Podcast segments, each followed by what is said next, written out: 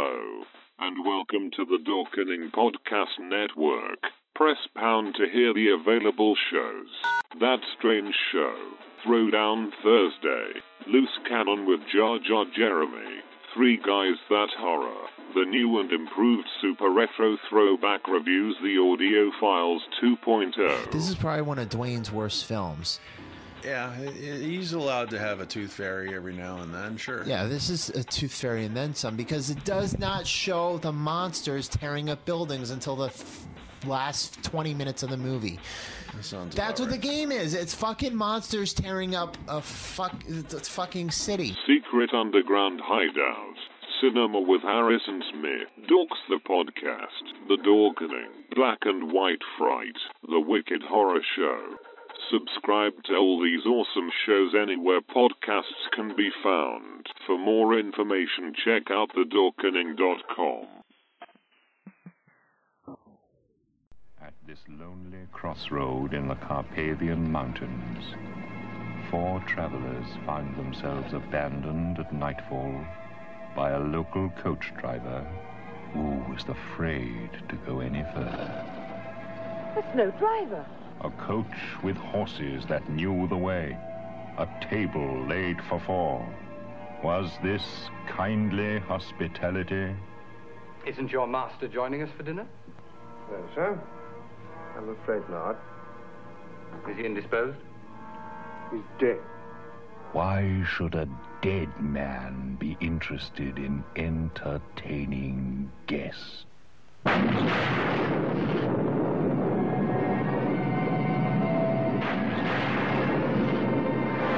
Dracula, Prince of Darkness, King of the Vampires. For 10 years, his mortal remains were cherished by his faithful servant, awaiting the opportunity and a victim to provide the life force for the reincarnation of Dracula.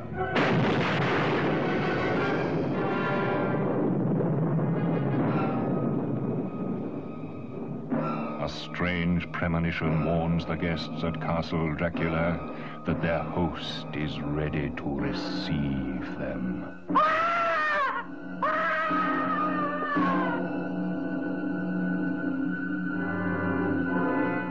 I must kill him. He is already dead. He is undead, Mr. Kent. He can be destroyed, but not killed.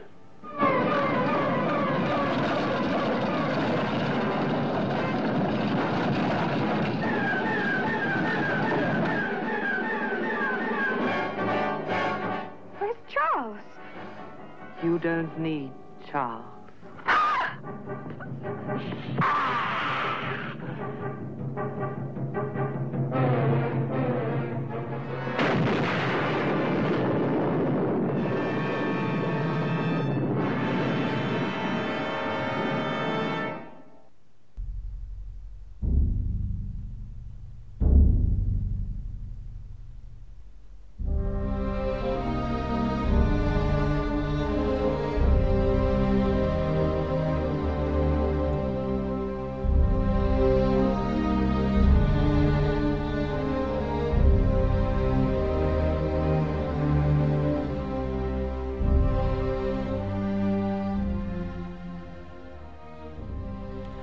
And you are listening to Boobs, Blood, and Badasses, the Hammer Horror Podcast. I am your host, Dr. Chris. And I am your co-host, Ro Lorne. And tonight we are discussing the Hammer horror film, Dracula, Prince of Darkness. And this is the return of Christopher Lee to the role in the next several movies. Yay! Yay! Which is great, considering he's been pretty much kind of missing, so in the last one, and then he needed a paycheck. Yep. Probably burned through his money pretty fast back then. Of course, they didn't pay him a lot back then either, so. Yeah, exactly. Yeah, so you think about, oh, well, you know, why did he need a paycheck again? Well, they didn't pay a lot, and, you know, you kind of overspend your budget sometimes.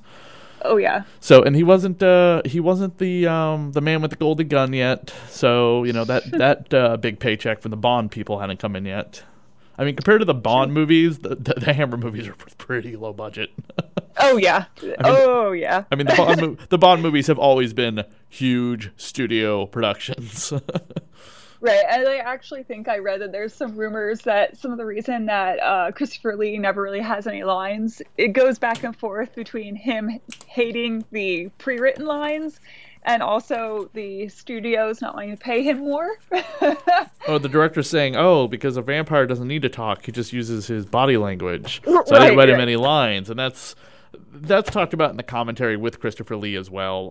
Yeah. Most of the commentary for this movie on the original Blu-ray release, and then as well on the Scream Factory re-release, which has 2 additional commentaries on. This movie has like 3 commentaries. It's crazy. Yeah, it's awesome.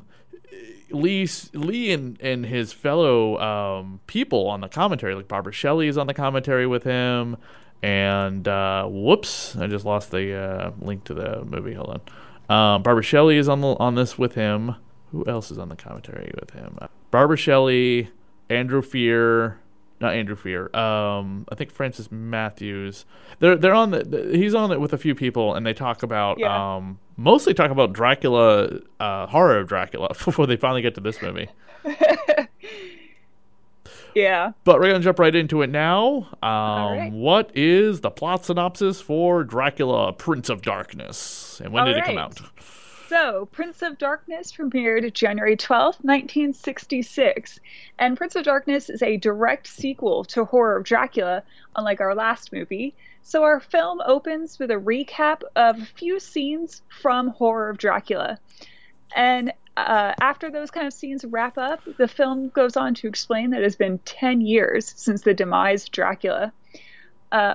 After the recap, the film begins with a funeral outside of a town in which the local is about to drive a stake through a young girl in the heart out of fear that she will come back as a vampire. Right before she is staked, Father Sandor, played by Andrew Keir, rides up on a horseback to stop their ceremony and give her a proper burial. He believes this is all unnecessary, as Dracula is dead. After the funeral, Sandor stops at the inn and meets our 4 main characters, a group of 2 couples from Britain who came to Kleinsberg to travel. Charles, played by Francis Matthews, his brother Alan, played by Charles Tingwell, and their wives, Deanna, played by Susan Farmer, and Helen, played by Barbara Shelley. Father Sandor warns them not to go to the castle in Carlsbad on their journey. The next morning, on their way out of town, their carriage driver refuses to take them to Carlsbad and leaves them stranded on the road near the castle. While the group debates staying in a run-down wooden shack nearby, a mysterious driverless carriage comes by and takes them to the castle. Once at the castle, they see the table is set for them, their luggage is set up in the rooms, and they are greeted by a mysterious servant, Clove, played by Philip Latham.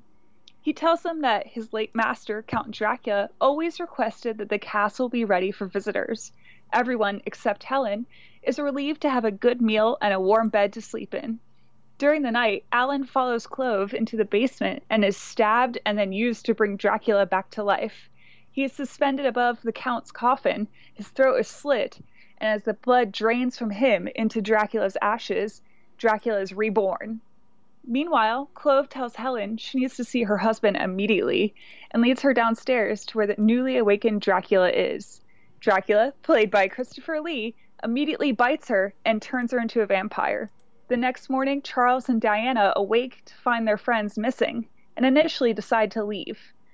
Charles then tells Diana to wait by the shack while he goes back to investigate. Back in the castle, Charles finds the body of Alan. Clove brings Diana back to the castle, and she's almost bitten by Helen until Dracula stops her. Surrounded by vampires, Charles uses a makeshift cross from a broken sword, and Diana uses her cross necklace to keep the vampires away, and they flee back to town. Back in town, as Diana is recuperating, they stay at the monastery with Sandor. He tells Charles about how to defeat the vampires and introduces him to an insane man, Ludwig, played by Thorley Walters, who was also rescued from the castle. As everyone prepares for the night to keep safe, Clove brings Dracula and Helen's coffins to the monastery. Once night falls, Ludwig invites them in. Helen bites Diana's arm, but Dracula pulls her away in time, and she is captured and taken away, and Helen is captured and killed. Sander and Charles follow Clove and the Coffins on horseback to the castle, but on the way, the wagon tips over after Clove is shot and tosses the coffins into a bed of ice below. Diana is rescued, and Charles and Dracula fight on the ice bed. Sander shoots the ice around Dracula's feet to break it up, and Dracula falls into the icy water below. The credits roll as Dracula's face is shown submerged under the ice. Yes, where we will lead into our next movie, but we'll get there when we get there. So, yeah, they do this recap in the beginning, which is totally fine. Then we switch over to A Funeral in the Woods with Father Shandor. What does Shandor sound like? Oh, you know, I didn't even think about that. So the father's name reminds me of this famous scene. About to enter our world, and this building is obviously the door. The architect's name was Ivo Shandor. I found it in Tobin's Spirit Guide. He was also a doctor, performed a lot of unnecessary surgery. And then in 1920, he started a secret society. Let me guess. Gozer worshippers. Right. No studying. And that is the late, great Harold Ramis as Egon Spengler in Ghostbusters. Yes. Yes. I didn't think about that. And I'm wondering if... Because I've never done a lot of research in Ghostbusters. I kind of just watch whatever's on documentaries, and I do have a Ghostbuster Ultimate Guide, and I'm a big fan of the shows. But I've never done any research on where they come up with some of the names for these ghosts and what they're pulling it from. So I'm wondering if maybe Dan Aykroyd, who was the script writer for Ghostbusters and also played, you know, Ray Stantz, was watching Dracula, Prince of Darkness, and goes, hey, that sounds like an awesome name for an evil scientist who did human sacrifices on the roof of a building in New York City. Right? In the upcoming movie Ghostbusters 3, or whatever it's going to be called next year, Egon Spengler will be brought back to life in the use of deleted scenes and alternate takes from the original Ghostbuster movies for flashback sequences when they reference Egon.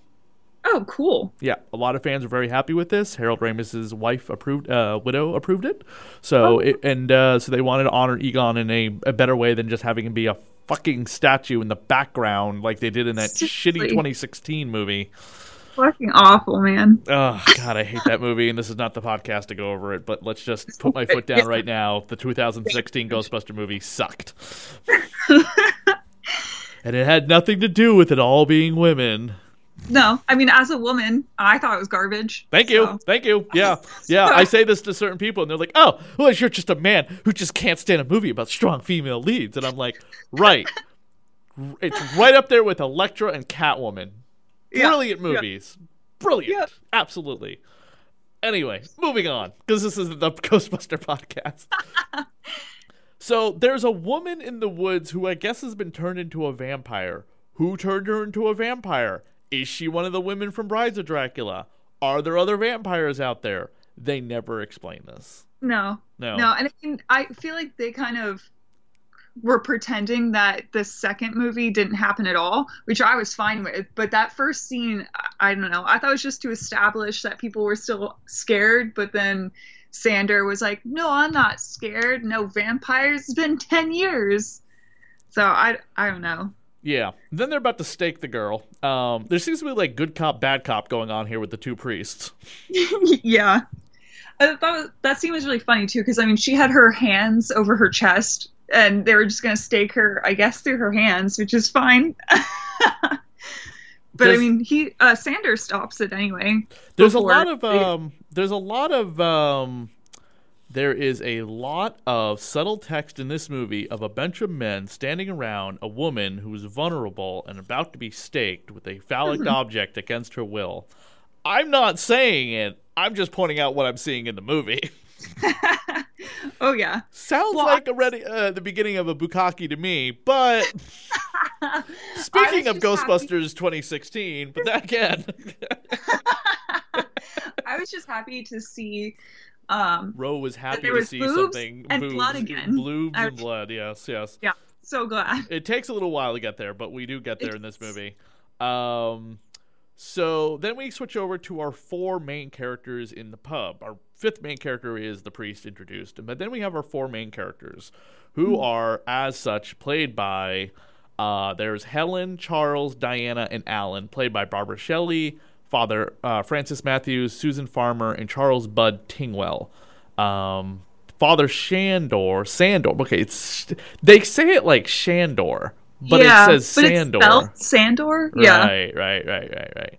So our good father, who died in 1997, was in several other Hammer productions, as well as a long film career going back to 1950 on the dot. He has a great Doctor Who little thing in Daleks Invasion Earth 2150 AD. Oh, that's awesome. Yeah, so that was a Doctor Who movie. Then we have Susan Farmer, the lovely Susan Farmer, who plays the innocent final girl of our picture. She survives, whereas her bestie does not. Had a string of horror movies such as Monster of Terror, Chinese Dagger, Leap in the Dark, various things here and there, nothing which really stands out to me that I've seen. No, the only really interesting thing that I thought was that this movie and Rasputin, the Mad Monk, were filmed back to back with almost all the same cast and and the same sets and stuff. Right. So that's pretty cool. Yeah, and who played Rasputin? Yeah, and then I think I want to say it was Susan and whoever played who was her husband this time? Guy who played Charles. Francis. Yeah. So Susan and Francis also were in a film not too long after this. Isn't it funny? There's an actor named Charles Bud Tingwell. He plays Alan.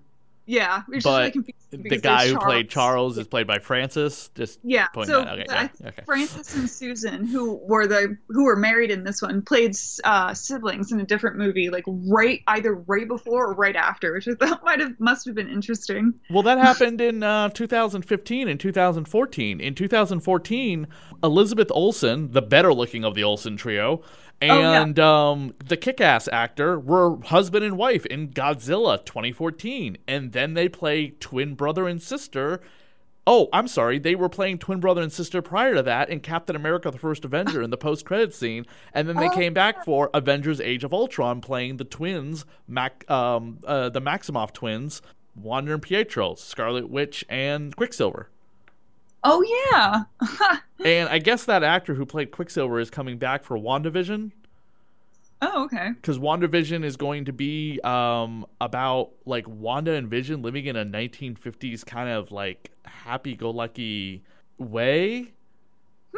And it's going to be alluding to Wanda using her powers in really bad ways that are altering reality. And I guess this is possibly going to be the lead-in for why Wanda is Doctor Strange's pupil in Doctor Strange in the Mountain of the Multiverse of Madness.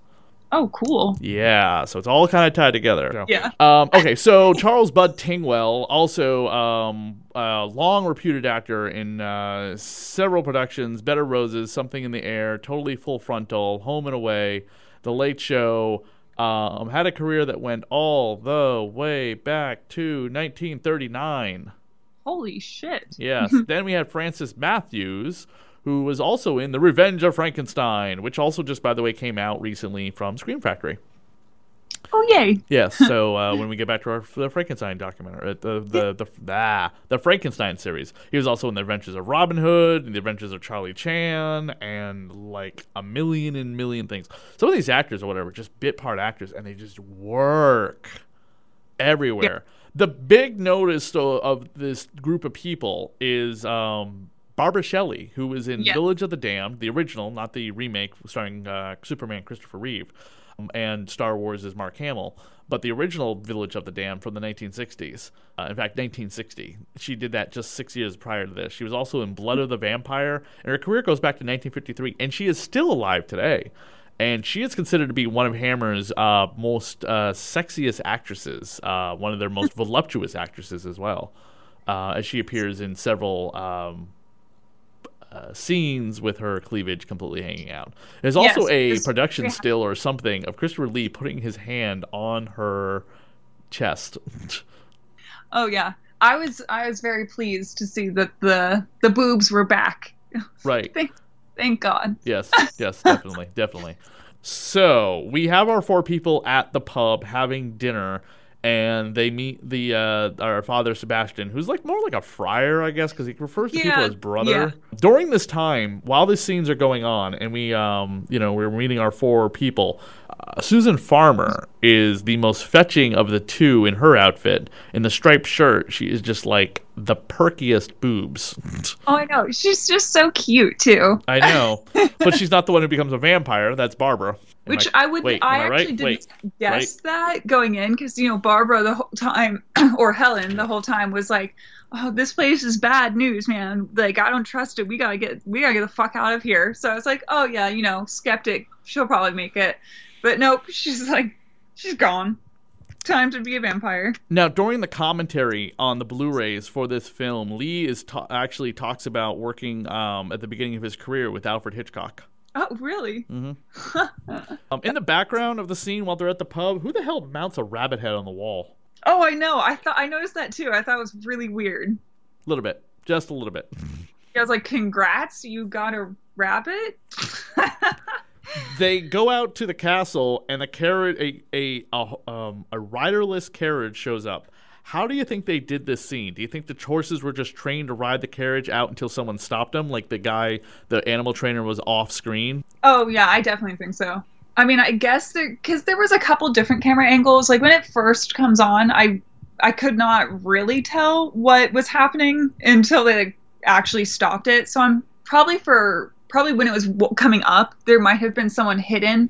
But I think if those close-up ones, those like little jump cuts maybe, those horses probably were trained enough to run off. But there could have been someone hidden, I guess. A lot of times when cars are being driven driverless, such as like in the Transformer movies or maybe in Knight Rider, the person was wearing all black. Or maybe they're wearing green digital, or they're hiding inside the seat itself, and they're barely seeing through the front of the car. And the car is actually not moving that fast to not cause an accident. Right, and it's just being sped up. It's just being sped up so that way they can see what's going on. Right. By the way, while they're riding through the forest, and the carriage is like shaking back and forth like it's the set of Star Trek. They're in the greenest forest I've ever seen in one of these movies. And they're in the drabbest colors, too. Even in the blue that the girl is wearing, or like the stripes that what's her name is wearing, Susan is wearing, they're still very drabbed, diluted colors compared to the green lush of the forest behind them. Oh, yeah. And I wonder, too, part of that is because it was definitely, I mean, not the whole thing, because I think some of it does take place during the day, but so much of it was filmed as day for night, which might have added to it too, because the colors are definitely construed, I guess, when they do day for night. Because shooting in the dark in the woods is hard and expensive. So we're assuming rides never takes place. Now, is this the same castle that was in Horror Dracula? Is it being kept up pretty well by Dracula's manservant who kills one of our... Who kills Alan? Well, yeah, he kills Alan. Sorry, yeah. So he kills Alan, the character. Yeah. Charles lives on, played by Francis. Okay. Yeah. Charles, who plays Alan, dies. Yeah. But we get there in a second. So is the house being kept up for the last 10 years by this guy? Did Peter Cushing go to a different castle in the last movie? Okay, so in all of them, the castle looks completely different. Like, this one is a lot more bright, not quite the dark gray and dark reds that in Horror, and not quite as opulent as the one in Brides. So they're all different. All of them look so different. I just pretended that it's the same one. I'll just pretend. It was not even remotely the same castle. Even from the outside, like, I don't think they use the same, like, matte painting. The table is set for four people, and their luggage is already out before they can even figure out what was going on. And I thought that was a neat trick until I forgot there was this manservant living there. Yeah, I thought the same thing. I was like, ooh, how spooky.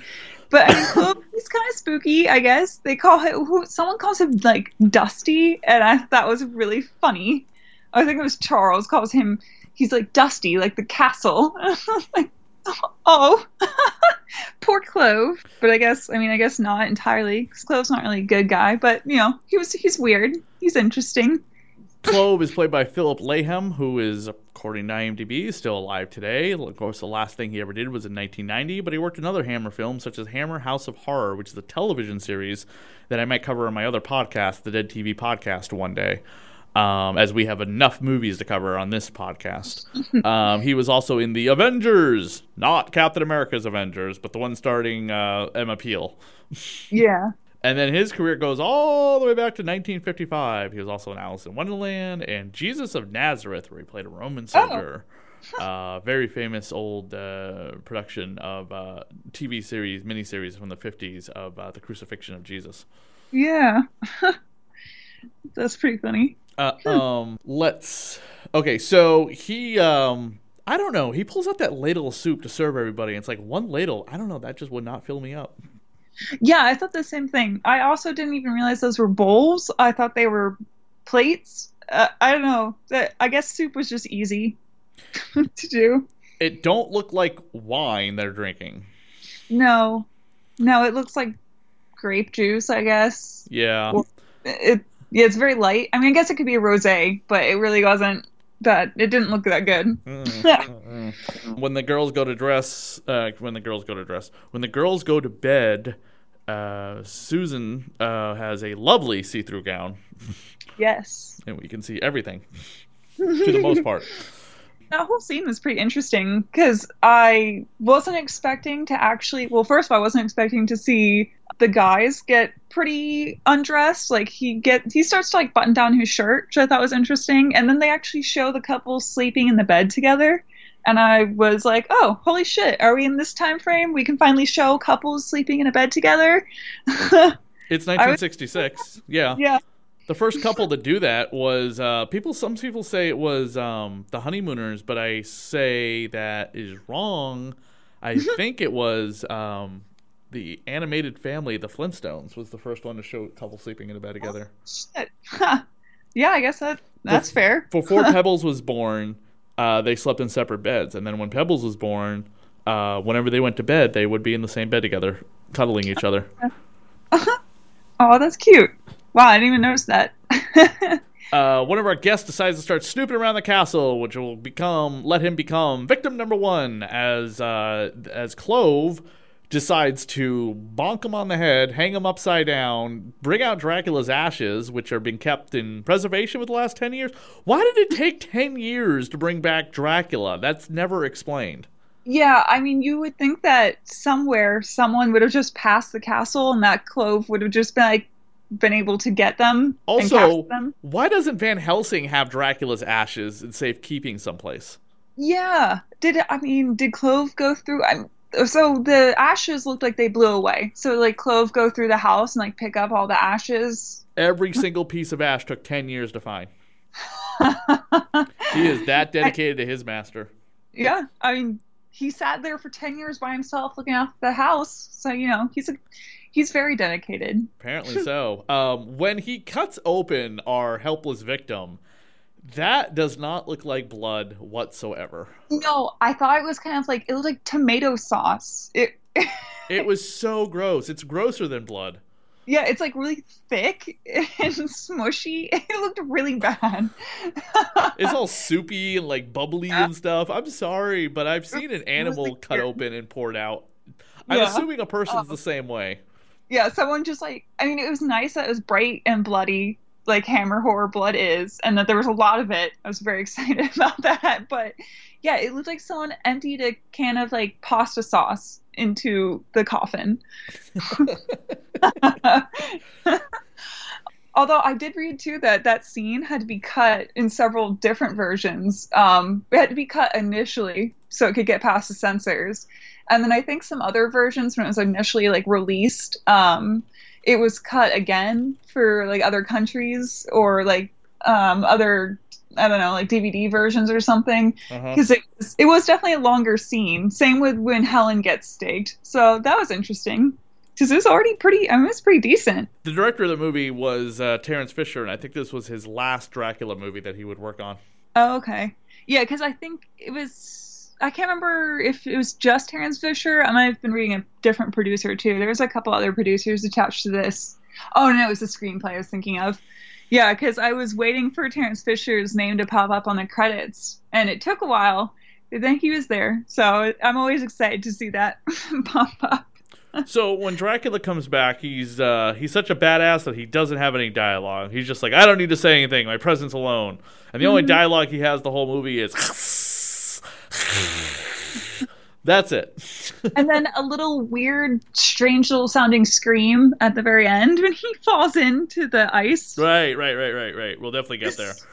The Blu-ray that came out from Scream Factory. So I have the other Blu-ray that came out from MagnaVision. And it had... these are the stats on it. Audio commentary of Christopher Lee, Susan Farmer, Francie Mathis, and Barbara Shelley.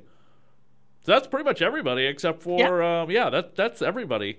Before... that is everybody except Charles. Right. Okay, so that is a full cast right there of their main characters, with the exception of the priest, who also died, obviously, a long time ago. That has also been recorded not for that Blu-ray, but for a Laserdisc that came out years prior. Oh, that's interesting. Yeah, Laserdiscs had bonus material on them, which I was not aware of. Me neither.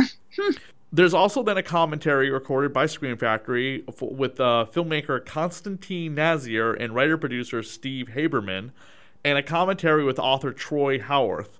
I don't know who Troy Howarth is, though, so I'm going to need to look him up right now. Maybe he was just a big fan of the movie. Yeah. But, God, 3 commentaries for this movie. That's crazy. He's a modern-day writer. Written a couple scripts, been in a couple things. Nothing I've read or seen. Wrote The Haunted World of Mario Bava, and wrote a Lucio Fulci biography.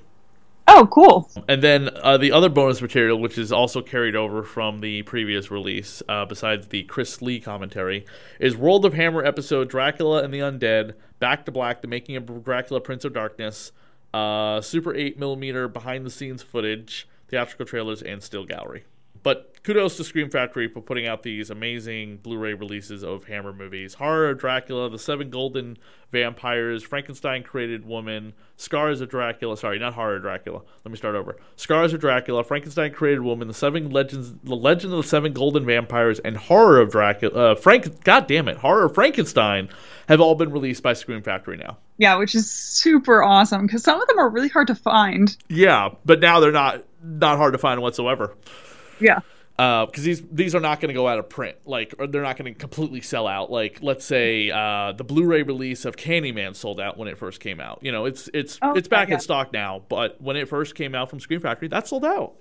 People have been waiting for a Blu-ray HD version of Candyman. But these are really older movies that are going to have fans and niche audiences, but they're definitely not going to sell out like Candyman. So we have no fear of that. But it's great that we have access to these movies when we get to these films. The next Scream Factory film will be Scars of Dracula, but we got a couple that were released on the Warner Brothers Horror Film Collection coming up next. But we'll talk about it when we get there. So the first victim of Dracula, not counting the guy who got hung upside down, is Barbara Shelley's character. Clove, just after luring Alan basically in to get his throat slit, Clove just goes back upstage, oh my God, your husband, you need to come down and see him right now. And Helen's just like, oh shit, all right. And it was immediately a trap, and Helen gets got. Definitely. Also more of that, I need you to suck on me and not miss making eye contact while you're doing it, because that's what Dracula does. Yeah, he's got a lot about eye contact in this one. Yeah, although his eyes are different than in horror. They're not quite as bloodshot, because I remember that those contacts really were a pain for him to wear. I just think that the overly sexual overtones of this movie are very prevalent. Again, come over here, kneel down, and suck on me while not missing eye. The entire time, she's just looking up at him, yes, I will do this. Oh yeah. But it's blood, not what we're trying to make a joke about. It's just again. I also want to point out that Dracula doesn't show up till 45 minutes into this movie. Jesus Christ! It's like the halfway point. Charles tries to be a badass and grab a sword, and he nearly strangled to death by Dracula.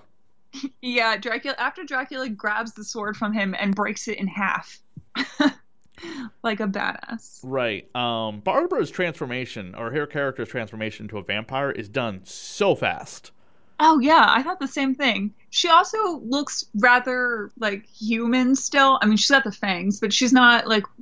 They didn't put any pale makeup on her or anything the whole movie. But she does a great job. She looks... Her little gown is nice. I'm just assuming that when you become a vampire, that means you got to show them titties. Exactly. Which, hey, man, that's cool. You're embracing your own sexuality. You're doing this for you, not for them. I totally get it. That's why you show your cleavage. Yeah, that's right. Okay. Again, still, it's very strange that that is the first thing that happens to females in vampire movies. It's they're all conservative and buttoned up, and then it's just like sexual openness and just like, I'm gonna let you into me in every way possible. Right. I mean, it's like they go from buttoned up from like the neck down completely, long sleeves, you don't see any skin at all, to titties. Like that photo I sent you on Twitter? What? Remember that photo I sent you on Twitter? Yes, that's an actress who will appear in one of the she's either in one of the Dracula films or she's in one of the other vampire movies, and she is just like falling out of nothing that she is wearing. Oh, that's awesome! It's just let's be as little conservative with this dress as possible, and we'll just tape it on your nipples so that way we're being PG-13.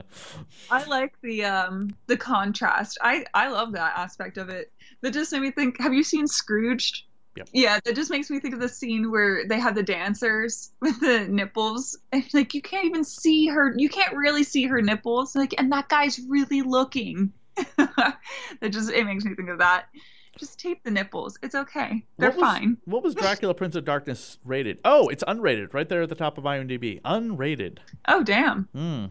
Interesting. And they still cut some of those scenes. Very interesting. And there's like another Dracula movie coming up that's like rated R, and they're like, why? There's nothing in this. And then there's a Dracula movie where they like pour crap on an actual bat. It's like, what the hell? That doesn't get an R rating. Yeah, we'll get to that movie when we get there. There's a particular scene that the animal rights people went friggin' nuts.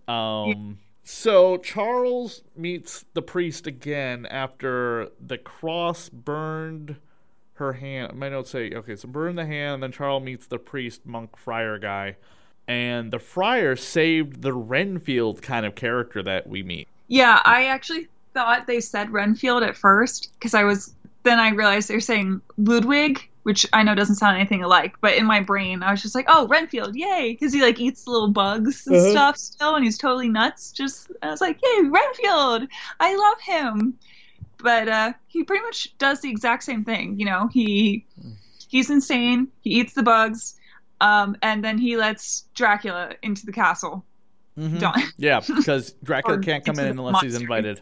This actor would also appear in other Hammer movies, such as Frankenstein Created Woman, Frankenstein Must Be Destroyed, Vampire Circus, which a movie that I thought was a precursor to Murder, She Wrote, Murder, She Said. Oh, yeah. No, not even. It's not connected. Sherlock Holmes and the Deadly Necklace. Sherlock Holmes and the Deadly Necklace. Sherlock Holmes, The Adventures of Sherlock Holmes' His Smarter Brother, and he played Dr. Watson in like 3 Sherlock Holmes productions. Oh, that's awesome. Mm-hmm. Yeah, I thought he did a good job. I liked Ludwig. I mean, he has like 5 lines, if that, but I enjoyed him. He's got more lines than Chris. This is true. He was also in the Phantom of the Opera back in the day, and his career went all the way back to 1934. Wow. Yeah. Oh, by the way, Sherlock Holmes and the Deadly Necklace also starred the late great Sir Christopher Lee as well. Oh, yay! Yeah. So by the way, I got to give it to Charles for trying to fight Dracula with the sword. Good job, even though you failed. But you figured out how to do the cross, and I guess you're a man of faith. I guess everyone was a man of faith back then to use the cross. I think I made this reference before, but the famous X-Men comic book I absolutely adore, issue 159, Nightcrawler picks up Kitty Stakes and is a man of the cross to repel Dracula after Wolverine tried to do it with his adamantium claws. Yeah, I mean, I guess it kind of goes without saying that in the 1800s, mid to late 1800s, you pretty much had to be a person of faith, I guess. I mean, they all seem pretty friendly with the monastery and with the priests and stuff, so I guess it would make sense that that would work. It must be just the wardrobe they gave for Helen, because everything she's in, it's just pointy boobs. Yes. Yeah, I noticed that too. So when they corner Diana... I meant Diana has the pointy boobs. Helen got turned into the vampire. Okay. Helen got turned into the vampire. Too many women in this movie. There should be just one. There should be like one male character, one female character to deal with Dracula. Helen is captured, and the friar is so calm about, let's just stake her. A bunch of men gather around a woman to place their phallic object in her body again. I'm just saying, the subtext is there. Somebody had a sick mind back then. Sick mind. Oh, I also thought it was really interesting the way they got her, too, because usually when they stake them, you know, it's like daytime, they wait for them to fall asleep in their little coffin, and they just stab them. But no, they just straight up grabbed her by her arms and legs, splayed her out on a table, and then just drove the stake through her abdomen, even though they say heart. Never, ever do they hit the heart. They always go, like, to the abdomen for some reason. But, you know. Whatever, it works. They got her. But I mean, she's like fighting, writhing around. It was intense. It was pretty good. I liked that. I thought Helen's actress, Barbara Shelley, she did a good job. I thought they would have. I don't know. I thought she would have fought more, but they just need to speed through this movie because it's only an hour and a half, maybe. I don't know. It just seems like she kind of gives up pretty quickly and then dead. Yeah, I'd be interested to see what deleted scenes there were. I mean, because apparently there were some cuts going on in this. But I don't know. Father Sebastian and Charles run off to stop Dracula from taking his woman. They're like, you know, riding in on horseback like you would kind of gallantry these type of heroes. Then there is the climactic fight on the ice, which is not really ice. It's a trapdoor that Christopher Lee is on, and the stuntman who was replacing Lee for these scenes accidentally almost got killed getting trapped underneath there. Yeah, I read that. He, like, almost died. Yeah, definitely. That must have been really, really scary. Speaking of stunts that gone horribly wrong, Batwoman actress Ruby Rose doing her own stunt is now in, according to the news report at the time that we were recording this, which is on September 29th, 2019, which is, by the way, a week away from Batwoman debuting on the CW, the lesbian superhero. The actress who plays Batwoman is in surgery apparently today, right now, because of an injury she sustained left her partially paralyzed. Oh, holy shit. Yeah. Stunt work or whatever is very, very, very dangerous. And there have been plenty of stunt people who have gotten injured. The woman who stunted for Mila Jovovich in many of the Resident Evil movies is going to bring this one up because that's the one I heard about. Okay. All right. Why don't you explain it? Yeah. So Mila Jovovich's stunt actress for the final Resident Evil film that's coming out. What was her name? What was her name? Oh, you know, I can't remember what her name was. Let's see. The stunt woman for Mila Jovovich for the Resident Evil movie that's coming out, Olivia Jackson, she lost an arm doing a stunt.